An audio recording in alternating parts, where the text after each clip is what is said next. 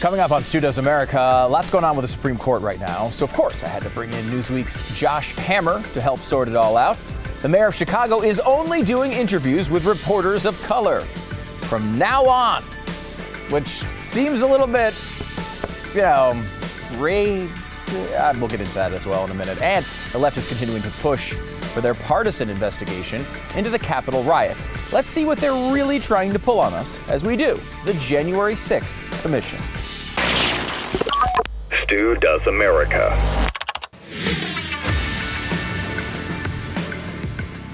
You know, some days just sort of jump off the calendar at you. You know, there's certain days that almost have a definition.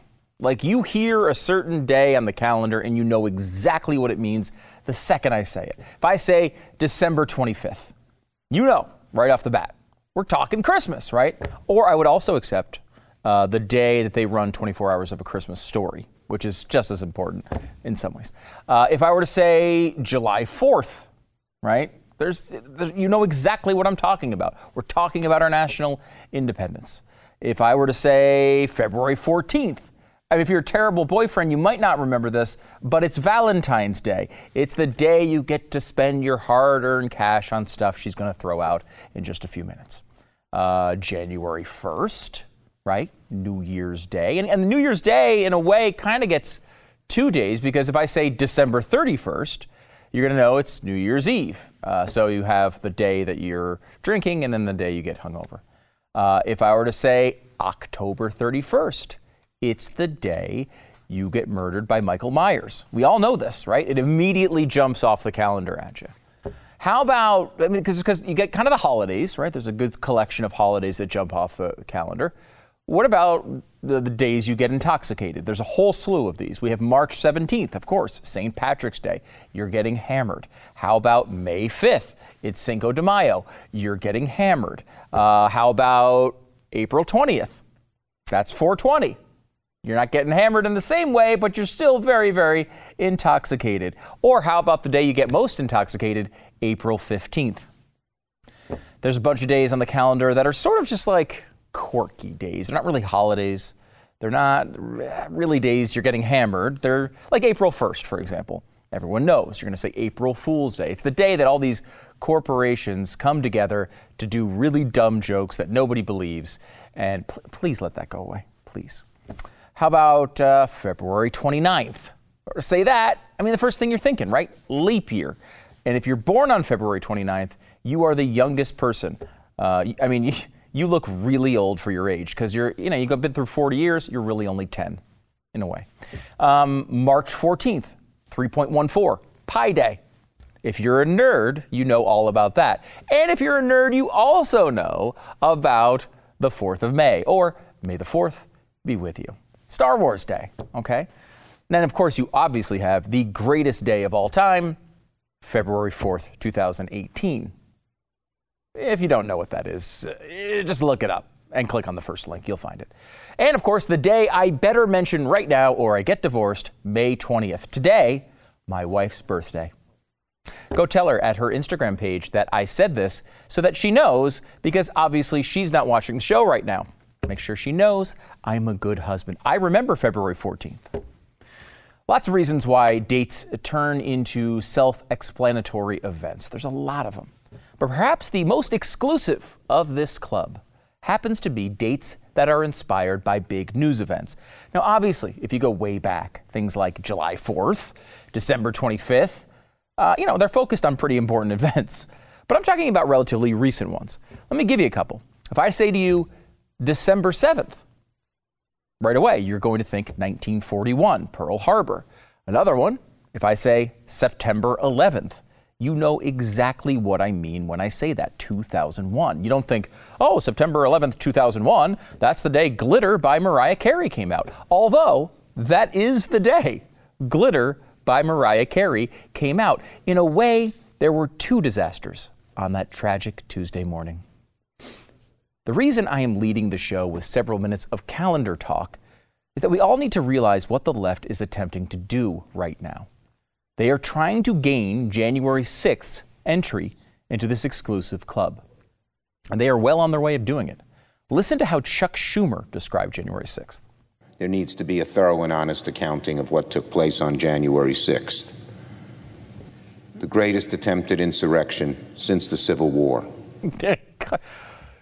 the greatest attempt at insurrection since the Civil War. Really? Was it, Chuck?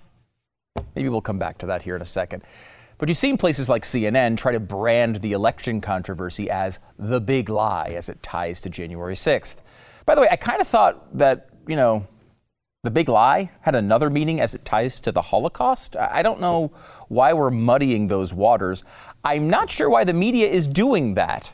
It's very strange, but for a hint, watch their coverage of the Israeli Palestinian conflict.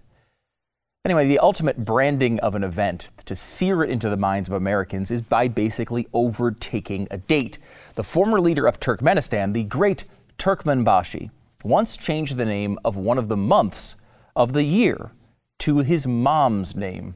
That's a solid Mother's Day gift, which is another date that I don't really remember what it is. Uh, the greatest single book promotion of all time, by the way, Turkmenbashi also changed another month of the year to the name of his book. We will miss you, Turkmenbashi. I really will. Long gone. This is what really is behind the January 6th Commission. This is not an effort to find out what really happened on January 6th. This is an effort to target the former president specifically and Republicans more broadly. Now, let me be perfectly clear. The QAnon riots at the Capitol were a national disgrace. A lot of people on the right point out that it was a small percentage of the crowd that was actually assaulting police officers and violently entering the Capitol, and that's true. But the people responsible for that crap should be prosecuted to the fullest extent of the law. The even smaller percentage that was trying to attack politicians and who actually planned to take over the Capitol in advance should go to prison for a long time. And I will tell you, if God Himself could come down and put together some sort of neutral commission that would actually dig into the details of that day, I would be very interested in the results. For example, I want to know why it took so long to get the National Guard out there.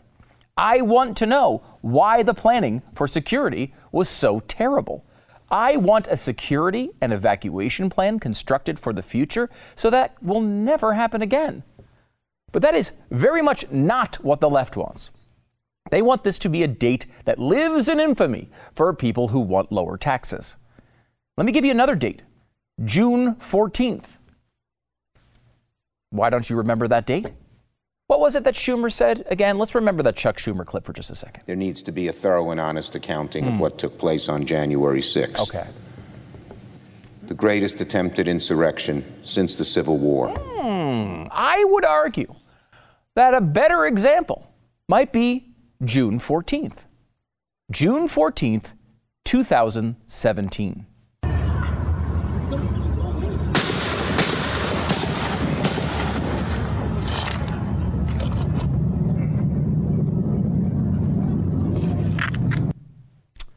That was the day a Bernie Sanders campaign volunteer tried to execute about 10% of all elected Republicans in Washington, D.C.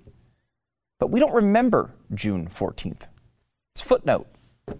Mention an event like that, and a Democrat will roll their eyes. Yet, undoubtedly, that was a far more serious threat to our elected officials than anything that happened on January 6, 2021. And what about the riots last summer?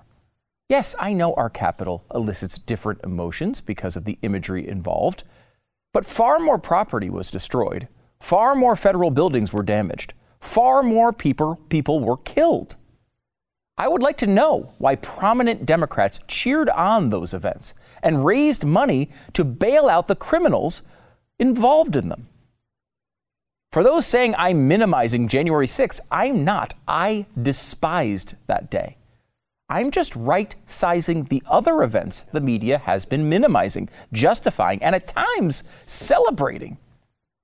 So after today, I'm referring to the QAnon riots at the Capitol. I'm not doing January 6 anymore. I'm not calling them January 6. I'm not referring to them as that date.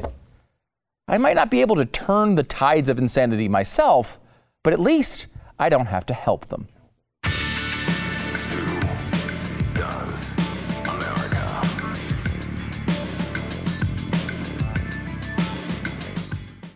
I'm helping out uh, someone with a real estate transaction right now, and I will tell you, it is bonkers out there.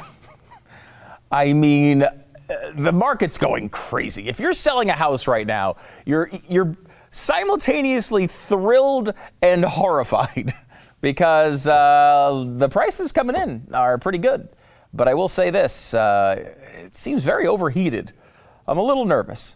But here's the point: when you have a moment like this, it's incredibly important to take advantage of it in the best way possible.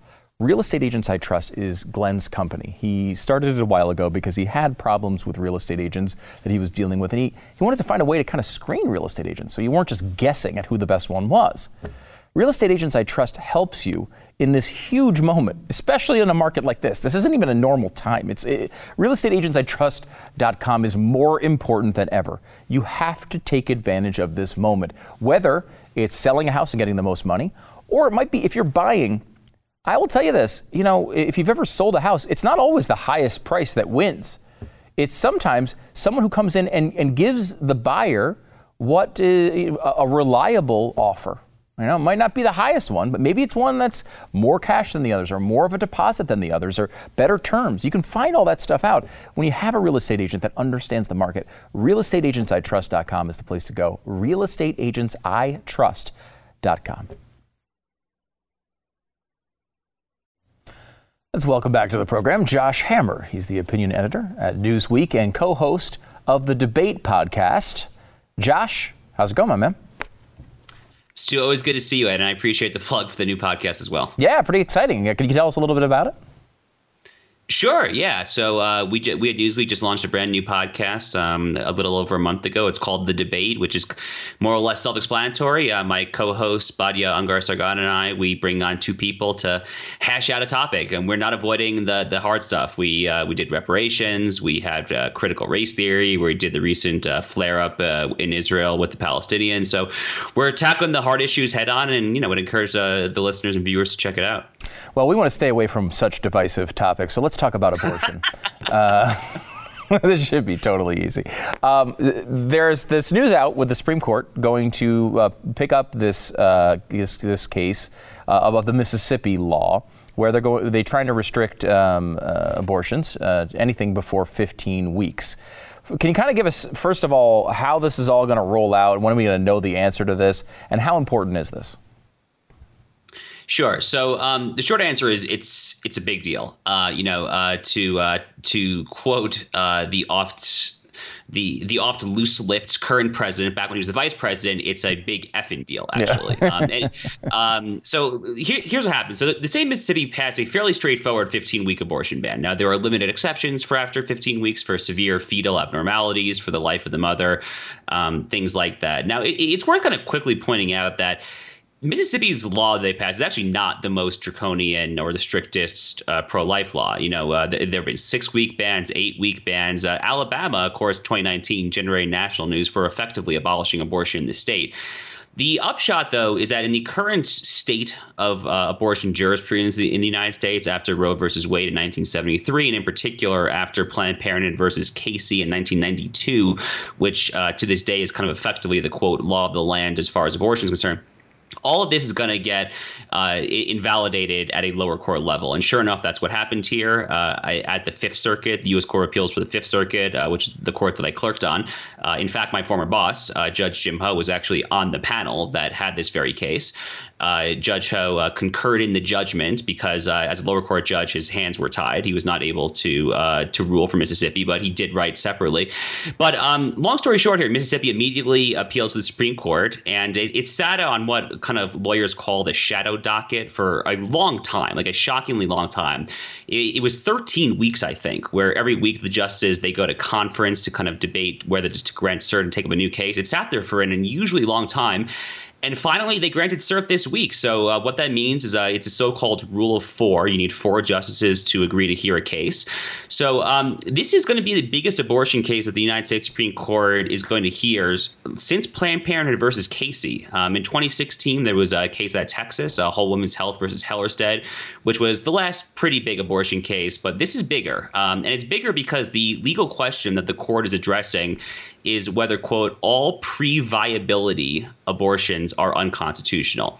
That is a fairly direct challenge to Planned Parenthood versus Casey.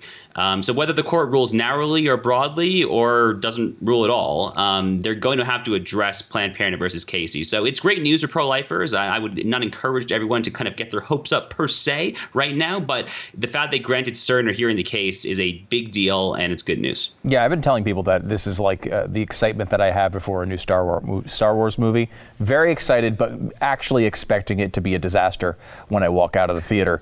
Uh, that's kind of what I'm expecting here. I'm very nervous as to how this will go, but I think you have to take a shot, right? You got a 6 3 court in theory, which I would uh, honestly argue is a 5 4 court, maybe. Um, and yeah, you got to, this has been something that has been building up for a very long time in the conservative movement. This is the right time to try it, right? I mean, who knows how long, you know, Clarence Thomas is going to be around and want to stick on the court. One hundred percent. Um, it's a six-three Republican nominating majority. Now, I kind of, in a sense, wish not that the case were heard 10 years ago, but I wish we had the John Roberts of 10 years ago. Mm. It's worth remembering um, early because he was he, John Roberts came onto the court in 2005, uh, if I recall. In 2007, so shortly thereafter, there was actually a major abortion case, Gonzales versus Carhart, where uh, the Supreme Court upheld the constitutionality of Congress's partial birth abortion ban. It was a federal ban of partial partial birth abortions. Anthony Kennedy, of all people, wrote the majority opinion for the court in that case, and John Roberts joined the majority. So he actually has been, um, and he did dissent in in, in the uh, whole women's health versus Hellerstedt case in 2016 that I mentioned.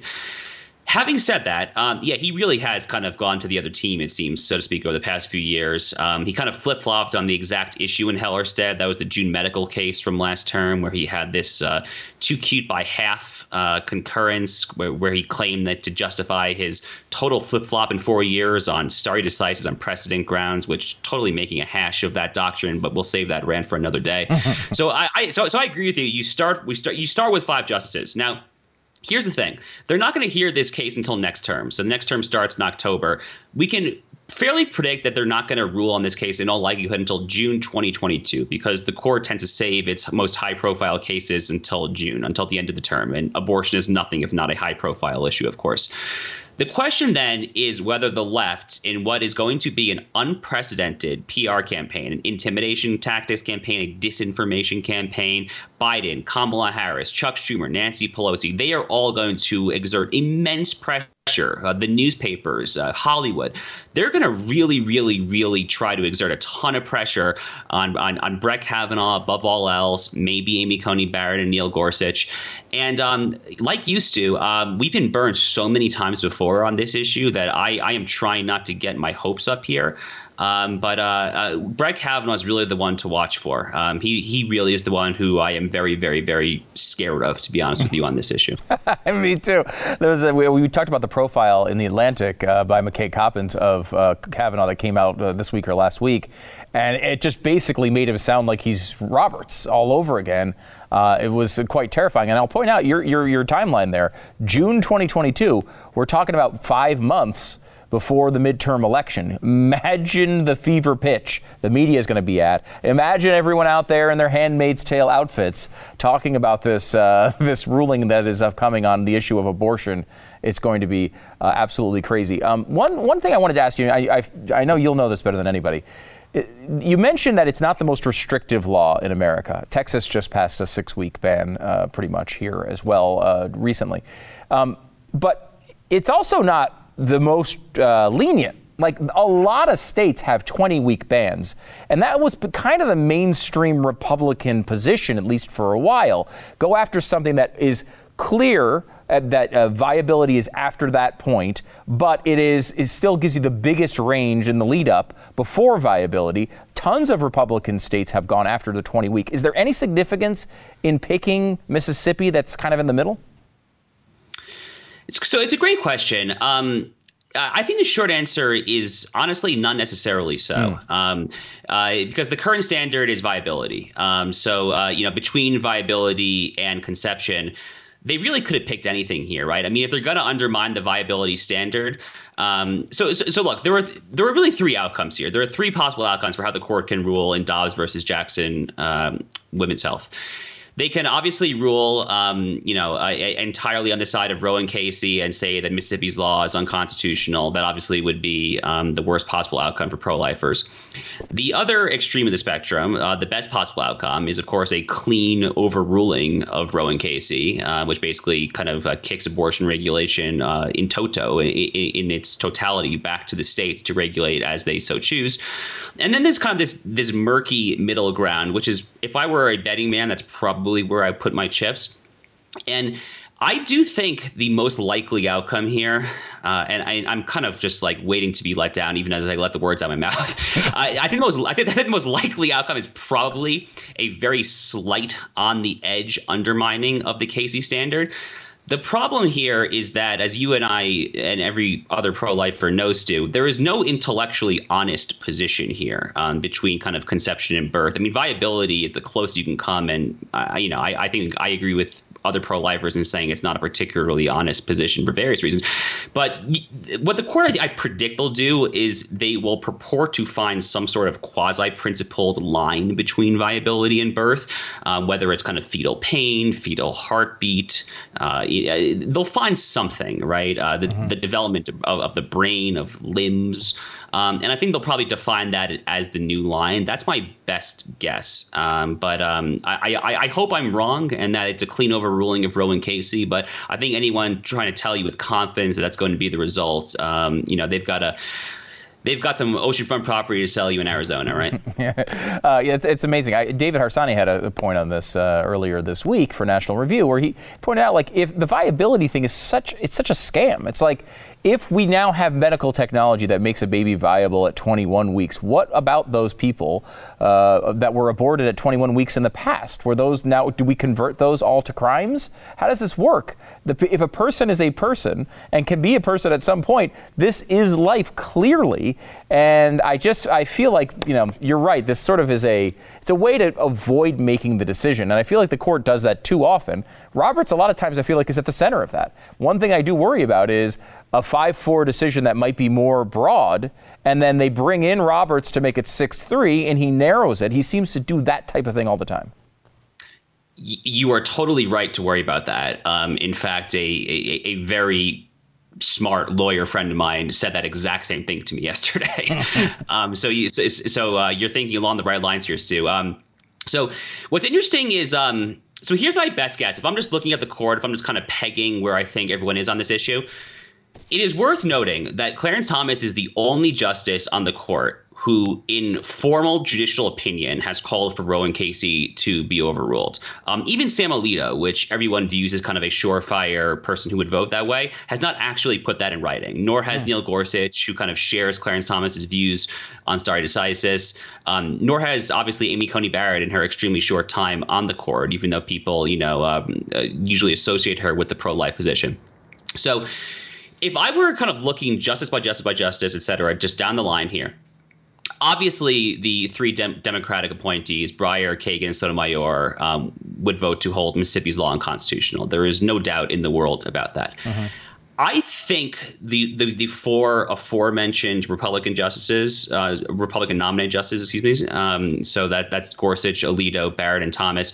I think if I were a betting man, would probably all all vote to overturn Roe and Casey if, gun to the head, they are forced to put their money where their mouth is. I do I do think that. I'm not fully confident in Gorsuch, but I think he probably would. So I think he probably had those four votes. Roberts and Kavanaugh, then, here's what happens. If Roberts then decides to join with the liberal bloc, then you get this kind of weird 5 4 arrangement where Brett Kavanaugh could try to write a narrow opinion, but you have four justices who would go further than him. That is a very kind of awkward lineup, and it's not clear what the actual legal holding, let's say, of the case would be. So I think I, I actually, what, what, the point of building up towards here is, I actually think it is a serious concern what you just said. In fact, I think it is a, a, a non-negligible, like a very plausible possibility that Chief Justice Roberts joins Kavanaugh just to kind of give him some more ammunition in writing kind of a narrow court, because it kind of gets right to Roberts' wheelhouse, right? It's a narrow holding, it's the institutional integrity of the court. He can look to his, you know, friends at the New York Times and Washington Post Post editorial board and say, oh, my hands were tied. We had six Republican nominees. They're going to vote this way. I tried to narrow it. So I don't think that's a crazy outcome at all. I think it's more likely he probably will just go straight for the liberal bloc, but it's a serious possibility what you're saying. That's terrifying. Uh, Josh, do you have like five more minutes? Can, we, can you hang on for a second? Sure. Okay, uh, Josh Hammer, uh, opinion editor, editor at Newsweek, a co-host of the new debate, uh, the debate Prop podcast. I want to come back with more uh, with Josh. I want to talk about Israel here in just a second.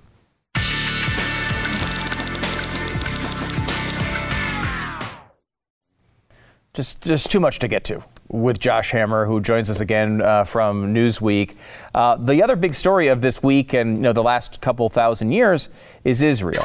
Um, Josh, you know, I think if I was watching the media as a normal consumer, my belief would be that there something happened to start uh, a little back and forth between Israel and the Palestinians. And since that initial something, maybe a rocket or something from Hamas, there's been a nonstop, brutal, unjustified series of attacks on civilians uh, that are Palestinian. I, I think if I'm just watching the news, that's what I think. Do you think that's what the American people are taking from the story? Stu, honestly, sometimes I don't even want to think about what the media in America is taking from the story. Um, you know, I mean, I, am proud to edit one of the only mainstream media op-ed pages that is giving this thing a fair hearing. Um, you know, at, at Newsweek, we publish all sides of the story. That's kind of the whole purpose of the debate. Um, but we're publishing obviously a lot of content that I think is that I think is giving the true, accurate perspective here. Um, look, uh, just to just to drive home the obvious point here, and it's not like your your viewers need to hear this. Hamas is an internationally recognized terrorist outfit. Mm-hmm. It is a Muslim Brotherhood offshoot. It is bankrolled by the Islamic Republic of Iran, which is the world's number one state sponsor of terrorism, obviously. Um, and Hamas is indiscriminately raining deadly, lethal rockets at Israel, and it's not just aiming at Jews. By the way, they they, they killed an Indian national. Uh, Thai nationals were actually just killed recently. They've they've killed uh, Israeli Arabs. Hamas routinely, of course, their rockets fall in Gaza itself because they have fairly unsophisticated technology. Um, what's more than that, though, uh, is you know the Gaza Ministry of Health, which everyone should take with uh, a gargantuan grain of salt because it's literally run by Hamas. But I think as of this morning, they reported that there were I think 219 or 220 or something like that um, Palestinian casualties in this, in this most recent flare-up. Israel claims that I think 160 um, of that number, and by the way, that top line number is almost surely smaller because again, this is a terrorist organization giving you propaganda. Uh, Israel claims that 160, I think, are are, are Hamas militants. Um, the, the, Israel Defense Forces, uh, uh, Israel's military, has gotten shockingly good um, at, at, moral warfare. Um, starting in starting in 2014, the last kind of full scale Israel Hamas war, they started this very kind of intricate system where they would drop leaflets, they would call phones in buildings, telling civilians, "You need to evacuate right now because in this building where you live, tragically." are terrorists, and we need to take out the people that are trying to kill our civilians. So they do this all the time here, but the media, the the depravity of large swaths, the overwhelming majority of the mainstream media, the Associated Press story, Stu, is one of the most insane stories that I have seen in years. Yeah. Mm-hmm. It, it, it is bat crap crazy, frankly, um, because how can you be a global wire service dedicated to reporting and not know, if you take them at their word, that you are literally sharing an office with terrorists. I, I, mean, I don't believe them for a second. No sane person should believe them for a second here. I want to know if they were paying rent to Hamas. Um, but it, it, it's really sad. I mean, the media, you know, which obviously at this point is just uh, an offshoot of the, of the Democratic Party. It's kind of the Democrat media complex, Andrew Breitbart called it. The media has clearly taken a side in this battle. I really do worry um, that is going to kind of cause the American people over the long run to, to sour on Israel. I think we're starting to see it, but um, you know, I, am proud to say that at least in my personal capacity uh, at the Newsweek opinion page, I'm doing doing what, what, little I can to try and give Americans the actual perspective. Yeah, and that's really really important. Um, uh, on the AP story, which I, you're right is one of the most incredible stories you've ever seen. In fact, they, you know, there's been reporting uh, of, of rockets being launched right next to their building, and they didn't put it in the reporting that Hamas came in and threatened AP employees that they, they AP didn't report that.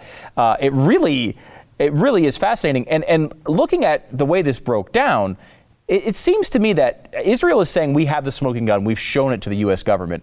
And the U.S. government, even in the Biden administration, seemingly has come out and said, well, yeah, kind of basically they got it. They got this one. Like this did happen at this building. Is, is that what we should take from this? Because we haven't seen the an AOC type reaction from the Biden administration yet. Correct. So the Biden administration, um, they have not been ideal. Um, you have to imagine that if a similar kind of flare up had happened under Trump, you know, he would basically release a statement saying, you know, Israel is our ally. They have our full support to take care of this yes. terrible problem. Period. End of story. There mm-hmm. would be no but there would be no both sidesism. There would be no calling for an end of uh, of uh, no, no, calling for a ceasefire, restraint, anything like that. So Biden has not been I- ideal from that perspective. Uh, I mean, you know, in kind of calling for a restraint, lean to a ceasefire earlier today, he effectively echoed the Hamas talking point because Hamas is the one that's getting crushed and is calling for a ceasefire right now. But having said that. Um, Yes, uh, Tony Blinken says that, that you know that he saw kind of this this smoking gun, and the fact that they have not you know condemned or come out against the IDF against Israel says all you need to know. I mean, it says that their that their intelligence was totally legit, right? Um, so the Biden administration has not been truly truly horrible. I mean, they've it, it, it's a they, low standard. Took, it's a very low standard. I, I, I do think Obama probably would have been worse, right, if this had happened under un, under his watch. But you know, it's very easy to see where the momentum in, in, the Democratic Party is heading. Of course, I mean, you know, we saw that embrace between Joe Biden and Rashida Tlaib in Michigan mm. uh, earlier today or yesterday, whenever that was, and uh, you know, God knows what she's telling him about Israel and all the allegedly terrible things that she says they're doing. So it's it's very easy to see where the momentum, the locus of the center of gravity, so to speak, of the Democratic Party is, and it's not in a healthy place. But as of today yes, Joe Biden has not been terrible off of that very low baseline. I do like the fact that he kept calling her Rashid. I don't know for some reason that made me that made me happy. Um, so. I, looking at this issue, we talk about this stuff all the time, Josh. Like, there's a, there's a lot of issues we talk about. Like, for example, I can see the left wing case for higher taxes. I don't agree with it. I don't think it works. I kind of understand it though, right? Like, you know, I mean, I think I don't think it's it's a workable model, but I get what they're going after in theory, right? I have a tough time even seeing the other side of the Israeli Palestinian debate and why anyone here in America embraces the Palestinian side of this. And I keep coming back as I go through the history many many back and forth points that might you might want to change. But this withdrawal in 2005 that is Israel did in retrospect seems to me to be a really big mistake. Do i have that right Yes. Um, so uh, it, it's remarkable that Israel unilaterally withdrew from Gaza in 2005. It was done under the prime minister leadership of Ariel Sharon, who kind of made his entire career as a public statesman in Israel as a hawk. Um, for decades, he was a member of uh, of uh, Likud, which is Israel's kind of a right wing party. That's what Netanyahu is a is a member of to this day. And it was kind of a remarkable about face. Um, and, uh, you know, in 2005, Israel went into Gaza. They forcibly uprooted uh, Israeli Jews living there. They literally kind of uh, uh effectively knocked down synagogues.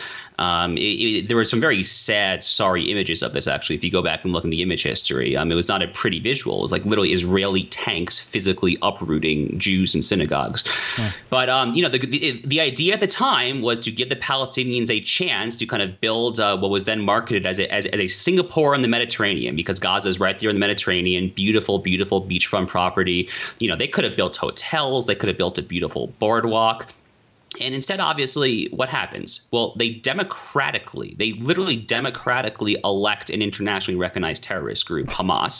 then Hamas, then Hamas defeats Fatah, the other kind of Palestinian uh, authority rival, uh, in, in, a very bloody civil war the year later. And then within two years, they start their first full-scale war against Israel in 2008. So look, um, it was an experiment. I think uh, Israel was trying to kind of show to the world uh, that it was a good faith gesture, and not that it had to do that. It had really already demonstrated that by making full two state offers on numerous occasions, but it tried to do that again. It backfired horrifically. There's no other way to say it. Um, and the problem in Gaza right now, it, it, there's genuinely no good solution here um, because you know, I look uh, from my from my perspective. Uh, you know, as, as a Zionist, as a supporter of Israel, sitting here in the U.S., uh, I, I I do support uh, Israel kind of uh, an extended land invasion to try and go in and kind of extirpate or root out Hamas one by one. But I recognize that there are serious, serious, serious downside risks to that, namely that this is again there's a population that democratically elected Hamas. So it's not at all clear that even if you get rid of Hamas, what the next government would look like, and that it would be any better whatsoever. Um, in fact, going to uh, the West Bank, to the Palestinian Authority's jurisdiction, Mahmoud Abbas, who's in the 16th year of his uh, four-year term over there, he recently canceled Palestinian elections there yet again because his Fatah party polling would reliably show would lose to Hamas.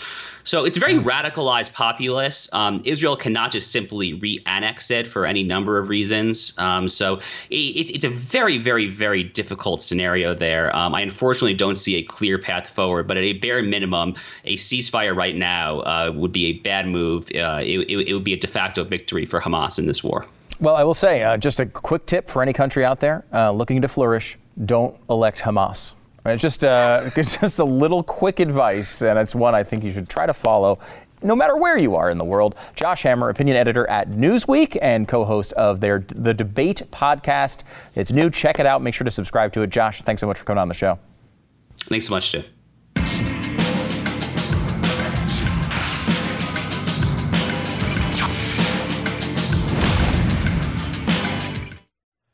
So Mayor Lori Lightfoot um, who's one of the strangest looking people I've ever seen in my entire life. She is made an she's made a strange announcement uh, that she's going to pick the interviews she does based on skin color. Only people of color will be allowed to interview her going forward. Now, there are a lot of things to say about this. Number one is something we say here very often.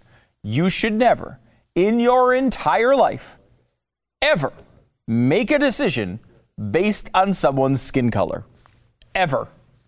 It's a basic rule of thumb here on Stu Does America. Beyond that, it also appears to be illegal. I don't think a public official, an elected official, can outwardly discriminate on the basis of skin color. That's not something that is allowed anymore. Uh, thankfully, by the way, I'm glad that that rule went away a long time ago. So Lori thinks she can do it. We'll see how that goes. She will clearly get sued. Uh, all, all, uh, you know, tons of journalists are speaking up about this. I mean, you know, I mean, again, white journalists will be like, "Oh yes, of course, critical race theory is very important." And we, I can't believe that you believe the Republicans are pouncing on critical race theory. Wait, it's affecting my interviews? this has got to stop. So anyway, that's uh, going on in Chicago. Chris, this one is unbelievable. Chris Cuomo, the CNN anchor, participated in strategy calls as to how to deal with the media in regards to the sexual harassment allegations against his brother, his dumb brother, the America's dumbest mobster governor, Andrew Cuomo, who by the way, is awful. Oh, wait, wait a minute. What am I doing? I'm doing a Chris Cuomo story, and I don't have. There we go. Andrew Cuomo is awful. Chris Cuomo is worse. Both of them followed by .com. So, and, I, and I'm not going to go. I'm not going to go my typical lengthy Cuomo rant. I already gave you one of those this week, but let me at least give you this. CNN. I worked there. I worked in the building. It was always a left leaning news organization. That's what it was. It's always been that. You've known it forever. I mean, Rush used to call it the Clinton News Network in like the 1990s. It's not a surprise that they're left wing. But there was a time in which they had enough integrity to stop this nonsense from happening. I will tell you, I know a lot of people at CNN. Even to this day, some of the people who I used to work with back in the day are still there. There are legitimately, and I mean this sincerely, legitimately really good people who work at CNN. But the way they have handled this with Andrew Cuomo and Chris Cuomo is despicable. It is among the most, it is a journalistic abortion the whole company at this point seems to be in on this nonsense with very few uh, public exceptions. I know behind the scenes there's a lot of pushback and a lot of anger about this, but so far they're holding the line. And for whatever reason, uh, once again giving a BS excuse about uh, the Cuomo uh, situation. This time they say Chris has not been involved in CNN's extensive coverage of the allegations against Governor Cuomo on air or behind the scenes. Well, first, he was because he was advising Andrew Cuomo, but CNN, in part because, as he said on the show, he could never be objective but also because he often serves as a sounding board for his brother. However, it was inappropriate to engage in conversations that included members of the governor's staff, which Chris acknowledges he will not participate in such conversations going forward. The network said Cuomo will not be disciplined. Look, as long as this is a news story, Chris Cuomo should not be on the air. He's, he's basically the press representative of the a guy who is a central figure in the day-to-day news in the United States of America. A man, by the way, who is still the lead guy as far as governors go for Biden's COVID response. This is not just some sideline issue, but CNN is showing the integrity level of zilch on this one, and I don't expect it to change. Back in a second.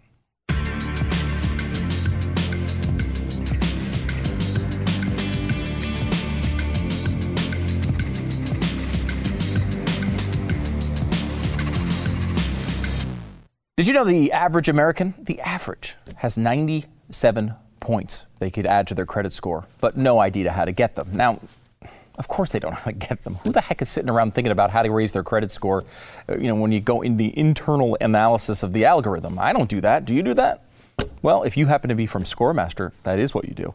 They've cracked the code on how to do this. They can add 97 points to your credit score. In fact, we've seen, I think one of Pat Gray's listeners uh, got like 140 points 140 points added to your credit score, that's massive. That's a huge difference if you happen to be buying a house or a car or you know whatever you're doing, um, refinancing a home, whatever it is.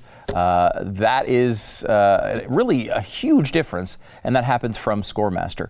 Uh, ScoreMaster.com is the place to go. If you go to ScoreMaster.com, uh, you can uh, get the uh, plus points that they have for you, show you exactly how many you can get, how long it will take you to get them.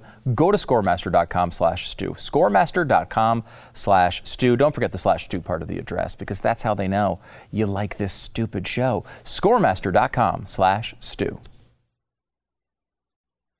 As I briefly mentioned earlier, today's a very important day. I want to wish a happy birthday to my lovely wife, there she is as a child. Happy birthday, honey. Congratulations on yet another incredible year with me. I will say, uh, you you know, you kind of might be thinking to yourself, "Wow, what a great husband uh, Stu is," and you're thinking, ah, taking time out of this you know national show to wish his wife a happy birthday. But I, I should point out, I got this text message earlier today. Uh, quote: "I'm going to need you to wish me a happy birthday on your TV show tonight." I'm trying to get past 14,900 followers, and if you give me a shout out, that'll get me there. Please and thank you. From my wife today. So apparently, go to her Instagram page, at Lisa Page Made Me Do It, and follow her so that I don't get punished for not bringing the goods home, I guess.